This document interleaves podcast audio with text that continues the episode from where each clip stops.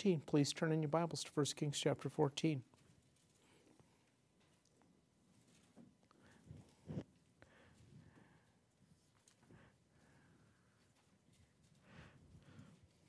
I will say this from time to time, especially when we get to areas of Scripture that it's just, it seems like it's just a bummer.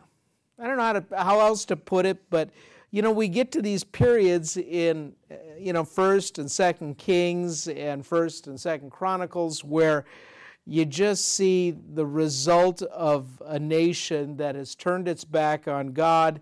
And there's a little bit of a roller coaster from time to time, uh, especially with the southern kingdom of Judah, and uh, at times having great hope and a, good king that brings them back into a relationship with God. But the, the northern kingdom of Israel, for the most part, and again, you know, there's the southern kingdom of Judah, the northern kingdom of Israel, which is comprised of 10 tribes, it has a wicked king throughout its history. And uh, it's just bad news. And all you see is just this constant bad news. And, and that's what we're getting to right now. So I'm going to try to get through it as quickly as possible so we can get to something more encouraging in God's Word. But it's, uh, it's useful. It is useful to understand Israel's history. So let's open in a word of prayer. Lord, we're grateful for your word, for all the lessons of your word.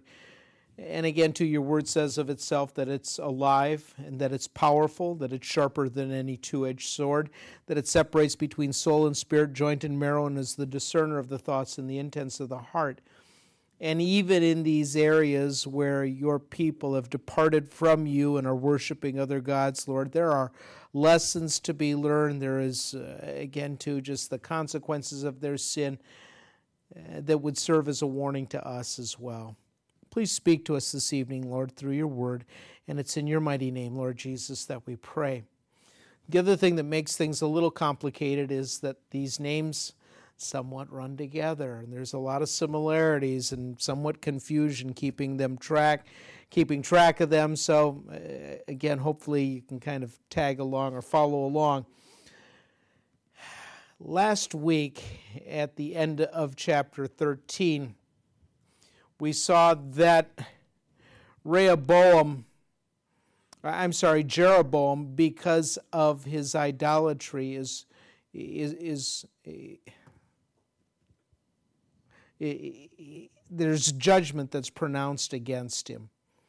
Initially, the prophet um, Ahijah had anointed him to be king, had encouraged him to follow the Lord, told him that God would make a covenant with him.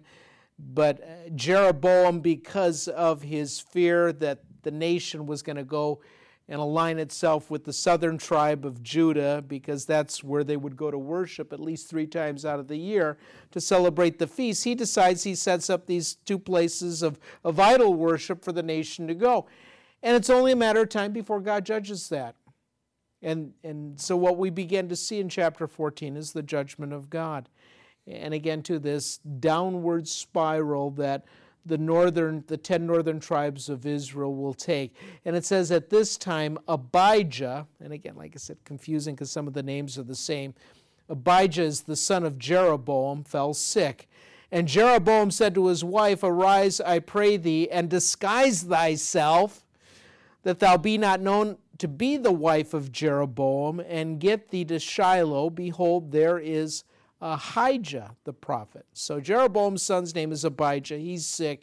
He tells his wife to disguise herself and go find Ahijah the prophet, which told me that I should be king over this people, and take with thee ten loaves and cracknels and a cruse of honey, and go to him, and he shall tell thee what shall become of the child.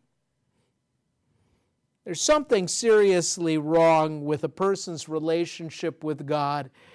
First of all, if you're not the one that's going. And why doesn't Jeroboam go to these false prophets? And I think deep down in his heart, he knows that they have absolutely no power. And again, the, the problem, you know, the inconsistencies that people have when they worship something other than God, the true and living God. That's one of the things eh, at times that I have seen when I've had opportunity to share the gospel. I like to find out what a person believes and just begin to ask them.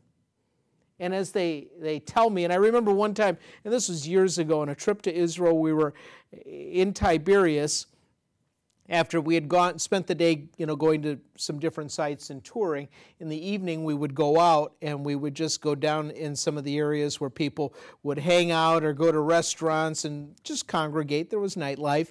And just engage them and we would bring guitars and we would worship and they'd you know, they're usually attracted to that, and they, they wanted to come and see why, you know, there are Americans there that are worshiping and, and, and even engage us. And so it was kind of a, a, a great opportunity to share. But I remember, too, even just uh, typically when I would share the gospel with somebody, I, especially if they were Jewish, I would share from the Old Testament because they, again, too, that's to them their scripture, the scripture to them. But I remember one particular couple, and, and, and again, pointing out the, the prophecies in the scripture of the coming of the Messiah and pointing out how Jesus fulfilled these prophecies. But a, uh, a, lot of times I just like to hear what they have to say. And so I remember asking him questions. And the thing I wanted to, uh, to go to just really simply is how did we get here? How did mankind end up on the planet?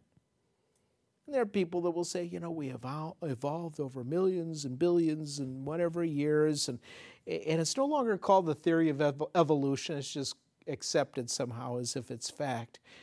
And there's problems with that. I'm not here to address all those things right now.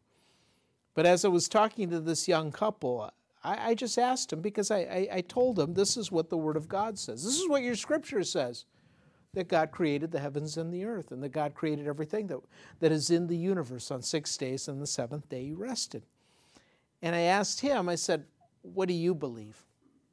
And again, too, he, he acknowledged that there were problems with evolution, but he said that that wasn't his belief as to how mankind ended up on the planet. I said, Well, how did mankind end up on the planet?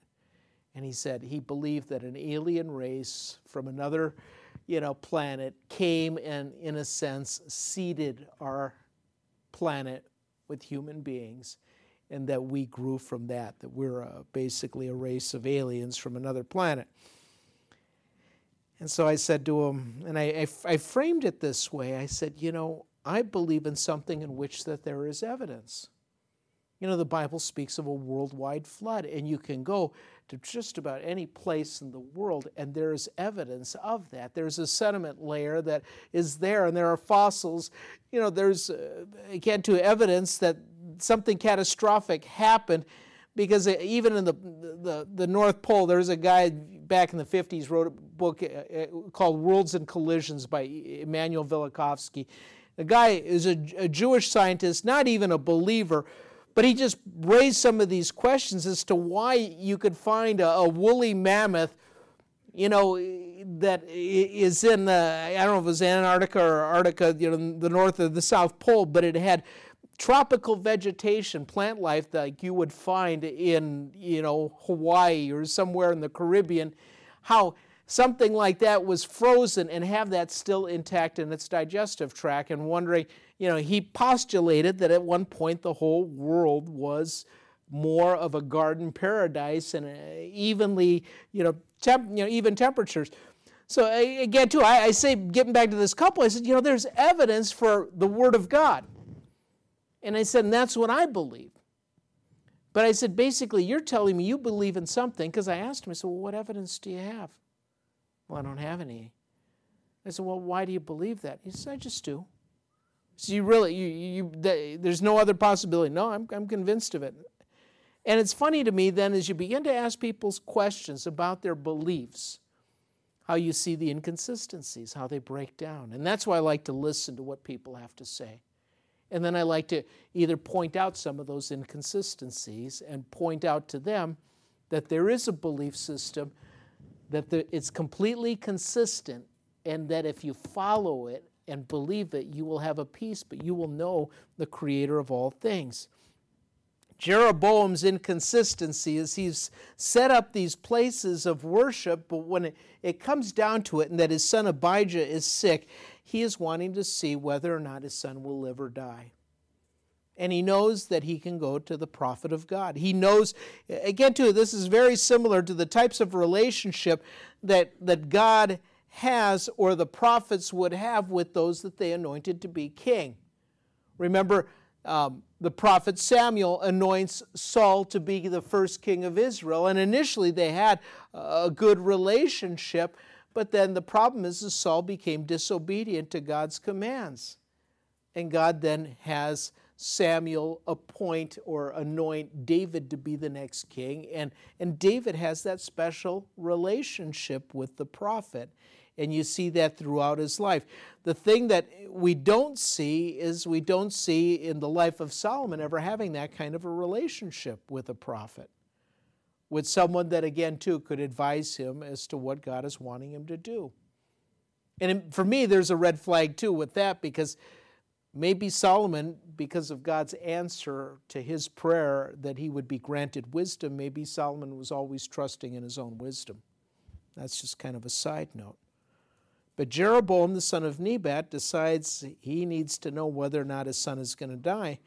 But he also knows that he's not in a right relationship with God. He knows that he is responsible for the nation or the northern nation, the 10 tribes of Israel, uh, in leading them into idolatry, establishing these places both in Bethel and in, in Dan, in the tribe of Dan. But he still sends to find out and probably even have the prophet Ahijah intercede for him. So he sends his wife, and the other thing he tells his wife to do is disguise yourself so that you're not known to be my wife. You know, I get to what what could you possibly be thinking? If he really is a prophet and you're wanting to say, is my son going to live or die? He's also going to know that who your wife is, and he's going to know uh, you know, if he's going to know whether or not your son's going to live or die, he's going to know exactly who you are, but he, he's just not thinking along those lines of how great God is. And the other thing that he does is he sends his wife with a gift of 10 loaves, basically, of bread and some honey and a few, you know, nuts and grains and things like that. I was reading a commentary on, on this particular verse and it pointed out how in other places of the scripture, whenever a king was asking advice of a prophet, he would typically send a much greater gift than that. And it got me thinking, well, why would he send such a, a common gift? And he, maybe 10 loaves, I don't know if it's deliberate because it represents maybe the 10 tribes in which he is governing. But again, I think it's part of the ruse or the desire to somehow deceive the prophet Ahijah into thinking that his wife is just someone that's common as opposed to the queen married to the king of the northern tribes of Israel. So let's see what happens. In verse 4, it says that Jeroboam's wife did so and arose and went to Shiloh and came to the house of Ahijah. And actually, I should mention, and probably, you know, I've mentioned this before, but before God establishes Jerusalem as the place in which he had put his name and allows then Solomon to build the temple. The tabernacle, when Israel first came into the land of promise, some probably 480 years earlier, uh, that was the place in which the tabernacle, the tent of meeting, was established in Shiloh until then Shiloh was judged by God and wiped out, wiped out by the Philistines. But still, at this point, you know, it still exists. And so Jeroboam's wife is going to see Ahijah in Shiloh. And verse 4 says that uh, she came to the house of Ahijah, but Ahijah could not see, for his eyes were, Old King James says, were set by reason of his age. In the NIV, it says that Ahijah could not see. His sight was gone because of his age. He gets to the point where he's blind. I mean, she didn't even have to disguise herself, but she's there, and it says in verse 5 that the Lord had said to Ahijah, Behold, the wife of Jeroboam comes to ask a thing of thee for her son, for he is sick. Thus and thus shalt thou say unto her, for it shall be that when she comes in, that she shall feign or deceive herself to be another woman. So even before this is happening, the Lord has already prepared the prophet Ahijah for the whole thing and has told him exactly how to respond. In verse 6, it says, And it was so when Ahijah heard the sound of her feet as she came in at the door that he said, Come in, thou wife of Jeroboam. I like that. Why feignest thou thyself to be, to be another? Why are you pretending to be someone else? For I am sent to thee with heavy tidings. He's basically saying, I've got bad news for you. See, even though Ahijah can't see, he can see. God has given him the ability to discern Ahijah, even though it makes me think of the passage the outward man is failing, the inward man is re- being renewed day by day. There never, never comes a point in a person's life where they lose their usefulness to the kingdom of God. And Ahijah has a message, but it's one of condemnation, it's one of judgment. Not a popular message, but it's something that, that is coming to take place. Now, um, one thing, and I'm trying to think if it, do, it doesn't give us the, the reference point yet. I was going to say how much time has gone by before uh, the judgment of God is taking place. But uh, the one, one thing I will tell you is, is that, um, well, let's just read on. So it says, this is the message then in verse 7. And from verses 7 all the way through verse 16, we're going to see all of this. It's a great detailed message that the Lord has given him concerning the judgment of Jeroboam and the northern tribes of Israel. Thus says the Lord God of Israel, verse 7 For as much as I exalted you from among the people and made you prince over my people Israel, and rent or divided or tore the kingdom away from the house of David and gave it to you, and yet you have not been as my servant David, who kept my commandments, and who followed me with all his heart to do that only which was right in mine eyes. But you have done evil above all that were before you. For you have gone and made you other gods and molten images to provoke me to anger, and has cast me behind your back. It's sad when you consider the potential that was wasted because God was actually wanting to bless Jeroboam. God was actually wanting to make the same kind of covenant that he had made with David. God was wanting to use Jeroboam, and yet Jeroboam, because of his fear, ends up forsaking that relationship with God. He was afraid that he would lose that power authority that he had. He was afraid that the people would go down to Jerusalem to worship. He didn't trust the Lord. And I think it's always the greatest mistake. And we miss out on the blessings of God when we don't trust the work that God is wanting to do, regardless of the circumstance. And it's not just a, a matter of not trusting God. I mean, he the pendulum swings all the way to the other side. I mean, it, it, it's not a, I don't trust you, Lord. You know, I don't believe that you can really do this. I don't believe you can establish me as king. I don't believe that you can establish my lineage as well. And I don't believe that I can maintain control or authority of these people unless somehow I do something to control the situation. So I'm going to put up these false gods and have them worship there so that they don't venture down into Judah. I mean, those are his fears. Paul, writing to Timothy, says that God hasn't given us a spirit of fear, but of power and of love and of a sound mind. There will be things that will try to pull you away from trusting in God. I mean, it's part of Satan's strategy, it's part of the weakness of our flesh. And yet we have to come back to what does the Word of God say? What is, what is my heart? I mean, you know, the thing is, God is working in our hearts too. There's conviction there. I mean, just uh, the conviction is evidenced, I believe, for Jeroboam that he can't even go to talk to the prophet. He has to send his wife and has to disguise her.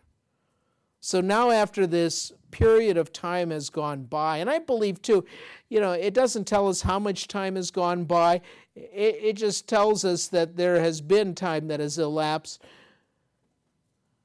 But you know that God waits patiently until he actually pronounces this judgment. And I believe that every time that God waits, he is wanting us to respond to that conviction. He's wanting us to recognize, just like Jesus says in the book of Revelation, he's knocking at the door. He wants to know whether or not we're going to obey. And he reminds Jeroboam of all that he had going for him. But now in verse 9, he says, You've done evil above all that were before you. And as I mentioned last week, from this point on, Jeroboam, the son of Nebat, is going to kind of be the standard for evil or for wickedness for the kings of Israel. You know, the, he'll be compared to the, the, the future kings, will, you know, the, the, the, the footnote of their lives will be, and he did evil like Jeroboam, the son of Nebat you know, or he did evil, not as much as Jeroboam the son of Nebat. I mean, he's kind of the standard or the reference point for doing evil, departing from God, and making not only uh, himself depart, but making God's people depart and worshiping these false gods. And then God says that. You made these other gods and molten images, and you've provoked me to anger, and you've cast me behind your back. I mean, the first commandment not to make any other gods, nor to worship them. That our God is a jealous God. And, and rightly so. I mean, God has created everything, God has initiated and shown His mercy and His grace to us. And when we willfully reject those things or that relationship or God's love, it breaks His heart and it brings him to those places of judgment. And again, too, what a sad note when he basically says, You've cast me behind you. you. You know, you've just thrown me to the side. Verse 10 Therefore, consequences now. Therefore, behold, I will bring evil upon the house of Jeroboam. See, Jeroboam's sin doesn't just affect him, but it's going to affect his lineage. God was wanting to bless his lineage, but now God is going to judge his lineage for the idolatry. And he says, I will bring evil upon the house of Jeroboam and cut off from Jeroboam. Old King James says, He that pees against the wall. And the other translations just simply say, Every male. You know, it's very descriptive. it's mentioned in a couple places in the scripture. But it says, Him that is shut up and left in Israel, and will take away the remnant of the house of Jeroboam as a man takes away, Old King James says, as an, a man takes away dung till, he, till it be all gone. I think in the, in the newer translation, the New King James, it says refuge, refuse, or trash. Basically, what God says is, I'm going to remove all of your lineage the same way you would take out the trash.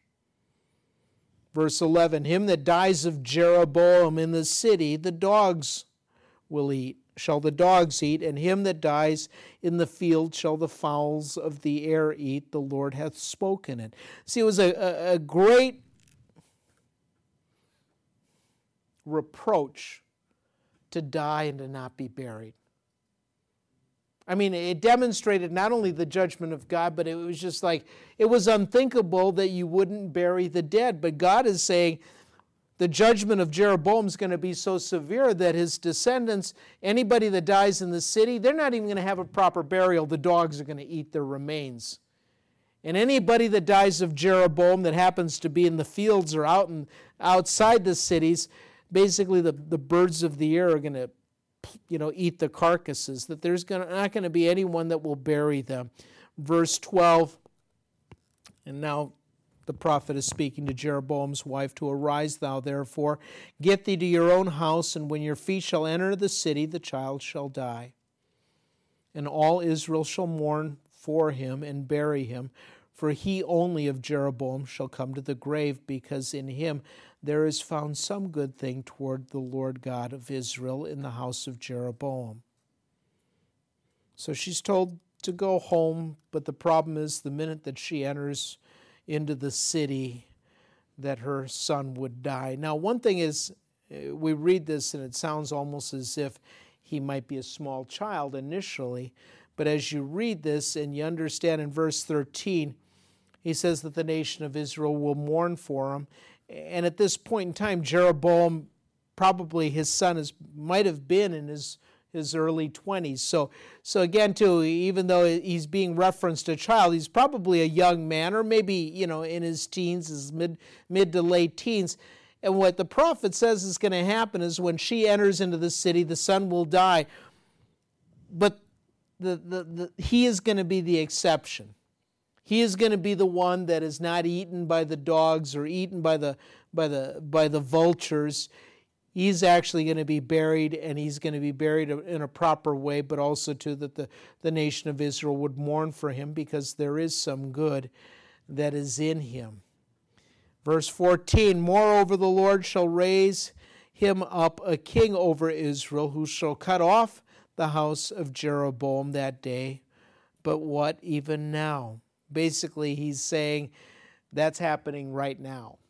God is already at work to replace Jeroboam. And that's the thing because of his sin, and we've seen this previously. We saw this with Saul. Saul actually has a couple of opportunities to be obedient to God. Saul wasn't guilty of the things that Jeroboam was guilty of, but the bottom line is, is God will replace you if you're disobedient to him.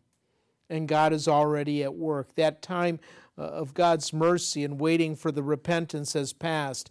Verse 15 For the Lord will smite Israel as a reed is shaken in the water, and he shall root up Israel out of, his, out of this good land which he gave to their fathers, and shall scatter them beyond the river because they have made their groves their high places in which they would provoke the Lord to anger. And he shall give Israel up because of the sins of Jeroboam, who did sin and made Israel to sin. God had actually warned this in the law as well. You know, there would be an opportunity for them to repent, but the bottom line is, is if they didn't, then they would be carried away captive. And that's what God is saying in verse 15 and in verse 16. Verse 17, it says that Jeroboam's wife arose and departed and came to Tirzah. When she came to the threshold of the door, the child died. And they buried him, and all Israel mourned for him according to the word of the Lord, which he spake by the hand of his servant Ahijah the prophet. And the rest of the acts of Jeroboam, I mean, his blip in Israel's his history is short. You know, we just saw him, I think it was the previous chapter or two. But it says, The rest of the acts of Jeroboam, how he warred and how he reigned, behold, they are written in the book of the Chronicles of the Kings of Israel. And the days of Jeroboam reigned were 22 years, and he slept with his fathers, and Nadab his son reigned in his stead. Verse 21 and Rehoboam. And this is what we're going to see as we're going through the rest of First Kings. Typically, it's going to go back and forth and talk about the kings in a successive way, but typically, right now, we just got done talking about the northern tribe of Israel and the king Jeroboam, who was their first king, but now Nadab, his son, is going to be the next king. And now, beginning in verse 21, we're back to Rehoboam, the son of Solomon. And if you remember a few chapters back, the kingdom was divided because Rehoboam was willing to listen to the young counselors instead of the old wise counselors that had stood in the presence of his father Solomon and were trying to tell him how to you know be established as a king. So now we're back to him and we're going to see what happens with him. And again it's very brief. You know the rest of the chapter just deals with rehoboam and like i said there's confusion because it kind of sounds like jeroboam but now we're talking about rehoboam and it says in verse 21 and rehoboam the son of solomon reigned in judah Rehoboam was forty and one years old when he began to reign, and he reigned seventeen years in Jerusalem, the city which the Lord did choose out of all the tribes of Israel, to put his name there. And his mother's name was Naamah, an Ammonitess. This is interesting to me because back in, I believe it's Deuteronomy chapter 17, where it talks about um, the requirements of a king and the different expectations that God placed upon a king once he was established as a king, that he wasn't to multiply to himself wives, he wasn't to multiply to himself horses or silver, he was to write out a copy of the law. But the other thing that's interesting is that included in those requirements was he had to be Jewish.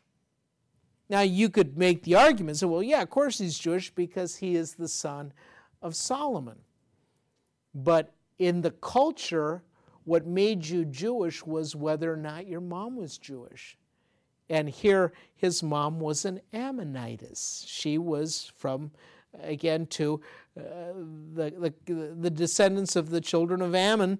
And again, we, we saw this. The problem was that Solomon had all these different foreign pagan wives, and as a result, he appoints one of his sons, who is from one of these foreign wives, to be the king. And I think, I think, uh, according to the law, he would be disqualified because he wasn't technically Jewish.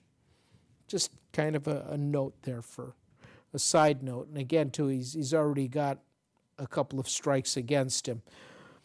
So it says um, in verse 22 that Judah, now it's speaking of the southern kingdom of Judah that is made up of the tribe of Judah and the tribe of Benjamin. But it says that Judah did evil in the sight of the Lord, and they provoked him to jealousy with their sins which they had committed above all that their fathers had done.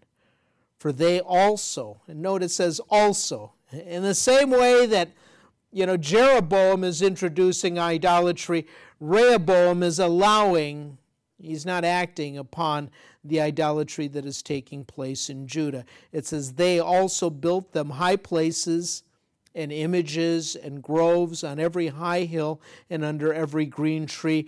And there were also sodomites in the land, and they did according to all the abominations of the nations which the Lord cast out before the children of Israel. Old King James says sodomites.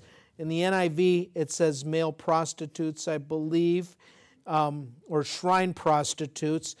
And again, too, whether it's sodomites or whether again too it's those that are just guilty of sexual sin in a in the basest of ways you know god looks at a nation and he judges them according to different things and sexual purity and fornication and sexual sin is something that that just demonstrates you know, where a nation is at spiritually. And all these different things, it's not just that, but again, to the verse 23, that they're building these places of worship that people would worship at. And this is the tribe of Judah. I mean, how quickly, after having a king like David who loved the Lord, and then you have Solomon, and now you've got Rehoboam, and it's like it doesn't take much. Each generation has a responsibility to pass its faith in God to the generation that's coming up. And, and typically, when God has done a great work, it's only a matter of two to three generations before that work is forgotten. And in Israel's history, you, we've already seen this as well, especially in the book of Judges. Is this roller coaster ride of a relationship with God? And then they would be close to God, and then they would begin to kind of let their guard down, or they begin to worship these other gods, or they'd be involved in areas of sin and unrepentant, and then God would judge them severely, and many times they would be carried away captive. And then, as a result of God's judgment, or again to them being subjugated by the other nations, a lot of times by the Philistines, then they would repent, and then after the repentance, God would hear them. They would turn back to God. Then God would deliver them, and then they would be walking with God, and they'd be on fire for the Lord. And then all of a sudden, they would begin to slip again, and they just up and down and up and down. And in some ways, there are Christians like that as well in their relationships with God and their relationship with God. And Rehoboam, after just a couple of generations have passed, is allowing. He's the king. I mean, he, again, too, he's the son of Solomon. He could have stopped these things. It doesn't say that he went to the extent that Jeroboam went in introducing these things, but he does allow these things, and the nation quickly goes astray, and God is going to judge them as well. And the judgment comes after five years of Rehoboam's reign. In verse 25, it came to pass in the fifth year of King Rehoboam that Shishak, the king of Egypt, came up against Jerusalem. And he took away the treasures of the house of the Lord and the treasures of the king's house. He even took away all, all and he took away all the shields of gold which Solomon had made. We, see, see, we saw this previously as we were studying the life of Solomon in 1 Kings. We saw how prosperous he was as a king. And the abundance that God had blessed him with, and specifically the note that was made regarding these shields of gold. And again, too, I don't know that they were probably more for show than actual combat. But again, too, it, in Solomon's reign, it just talks about you know uh, the the abundance and the wealth and the prosperity, and it talks about again too that you know silver was nothing; it was like stones there, eh, you know, just rocks.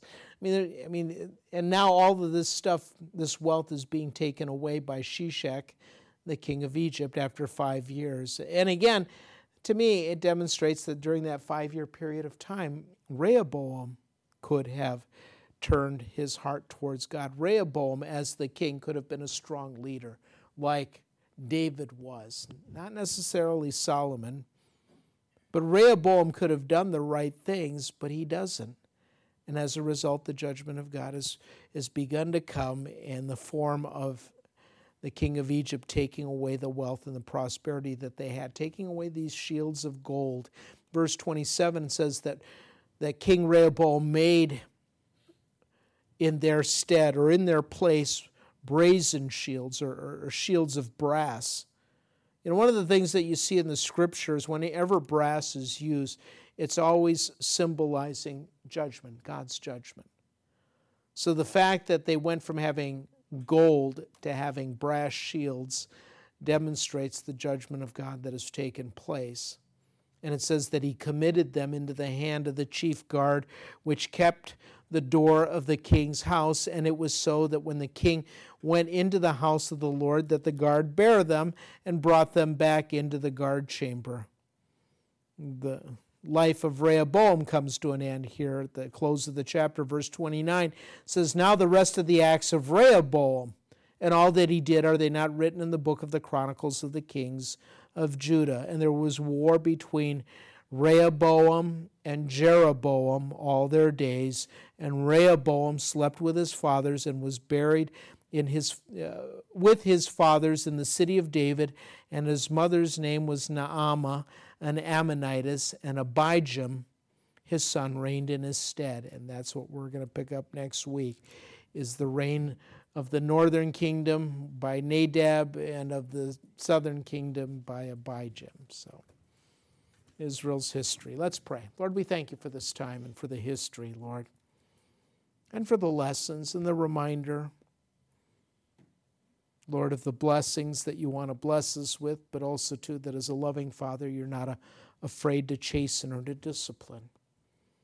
Lord, at times, too, maybe we recognize things that are going on in our lives that you're using to get our attention. And I pray, God, that we wouldn't harden our heart, but that we would know, Lord, that you're at work, even in the chastening and the discipline, Lord. Thank you for these lessons. Thank you, Lord, that again, too, we can see how mighty and how great you are in power. And even as the psalmist says that, Lord, that you're the one that promotes, that you raise up one and that you put down another. Lord, we've even seen that happening. We see that happening in the world that we're living today. We don't understand at times what's going on with who's in power, who's in control or charge, but Lord, we do know that you're still sovereign and that you're at work and that we need to just obey you and follow you, Lord, and keep our eyes fixed upon you and not upon any man, any ruler, any leader, any institution, but Lord, that we would be faithful to you as your people and we would wait for your return. Lord, bless your people.